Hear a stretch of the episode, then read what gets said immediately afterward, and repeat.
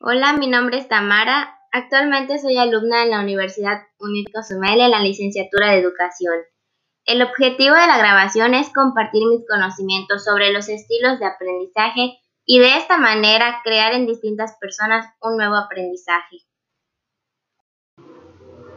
Primero que nada, los estilos de aprendizaje es la forma en la que los estudiantes responden o utilizan los estímulos en el entorno del aprendizaje.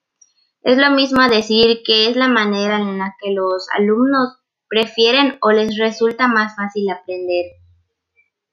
En 1978, Rita y Kenneth Dunn propusieron un modelo de estilo de aprendizaje. Este fue basado en tres grandes sistemas, que es el visual, el auditivo y el kinestésico. Y la mayoría de nosotros utilizamos un sistema más que otro. El primero de los estilos es el visual, y este tiende a ser el más predominante en las personas. Este es cuando pensamos en imágenes y lo relacionamos con ideas y conceptos. Un ejemplo muy claro son los mapas conceptuales, pues en él se ingiere un poco de información, pero la mayoría ya está como que procesado mentalmente. Y de esta manera podemos también incluir imágenes bueno, una de las características de las personas que aprenden de esta manera es que presentan dificultades cuando las explicaciones son verbales. Son muy observadores, tienen memorización a través de imágenes o colores, aprenden mejor cuando el material está en formato visual y tienen una gran imaginación. El segundo sistema es el auditivo. En este es cuando las personas se familiarizan a aprender en una explicación oral.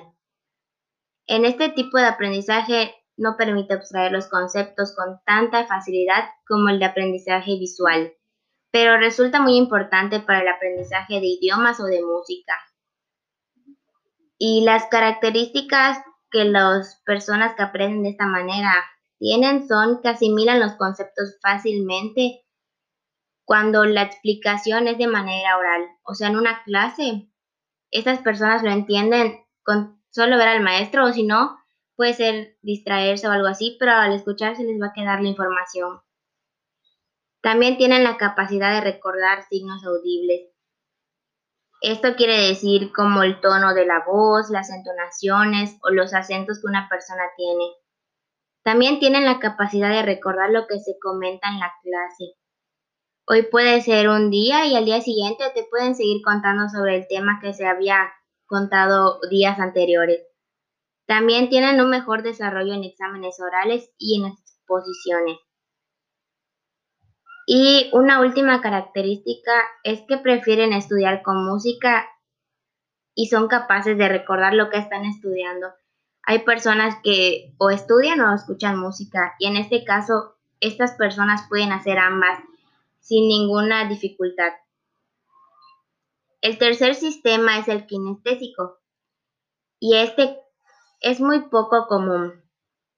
Se trata de un aprendizaje relacionado con las sensaciones y movimientos. Mayormente se relaciona con aquellas personas que se expresan de manera corporal. Esto quiere decir con un baile o asimismo cuando están aprendiendo. Y se menciona que también se desarrolla lentamente, a comparación de los dos anteriores, pero lo que tiene de ventaja es que este aprendizaje tiende a ser más profundo y se asimila con más facilidad. Las personas que tienen este tipo de aprendizaje prefieren aprender a través de experiencias o casos prácticos, así sean juegos, modelos, como de manera real, en esto entra también las prácticas de laboratorio en las que unas personas em, de manera textual no lo aprenden, pero al practicarlo llevan una mejor experiencia y además de un nuevo aprendizaje. Las personas kinestésicas son muy inquietas. Son de aquellas personas que están en un salón de clase, está la explicación y quieren pararse, quieren hablar a otra persona, y también necesitan expresarse de manera corporal, como había mencionado, lo que era el baile. Y asimismo les cuesta mucho concentrarse. Ahora sí que aprender de esta manera es estar interactuando. ellos no, no paran para leer o porque sea algo oral. Siempre tiene que estar en movimiento y así van aprendiendo. Para concluir, todos utilizamos en mayor o menor proporción cada sistema. Aunque la mayoría de personas utilizan o les resulta más cómodo un sistema más que otro. Pero bueno, lo importante es saber que cada persona aprende de forma diferente y eso favorece poder desarrollar una gran variedad de actividades o enseñanzas con cada uno de los sistemas. ¿Y tú, a cuál estilo perteneces?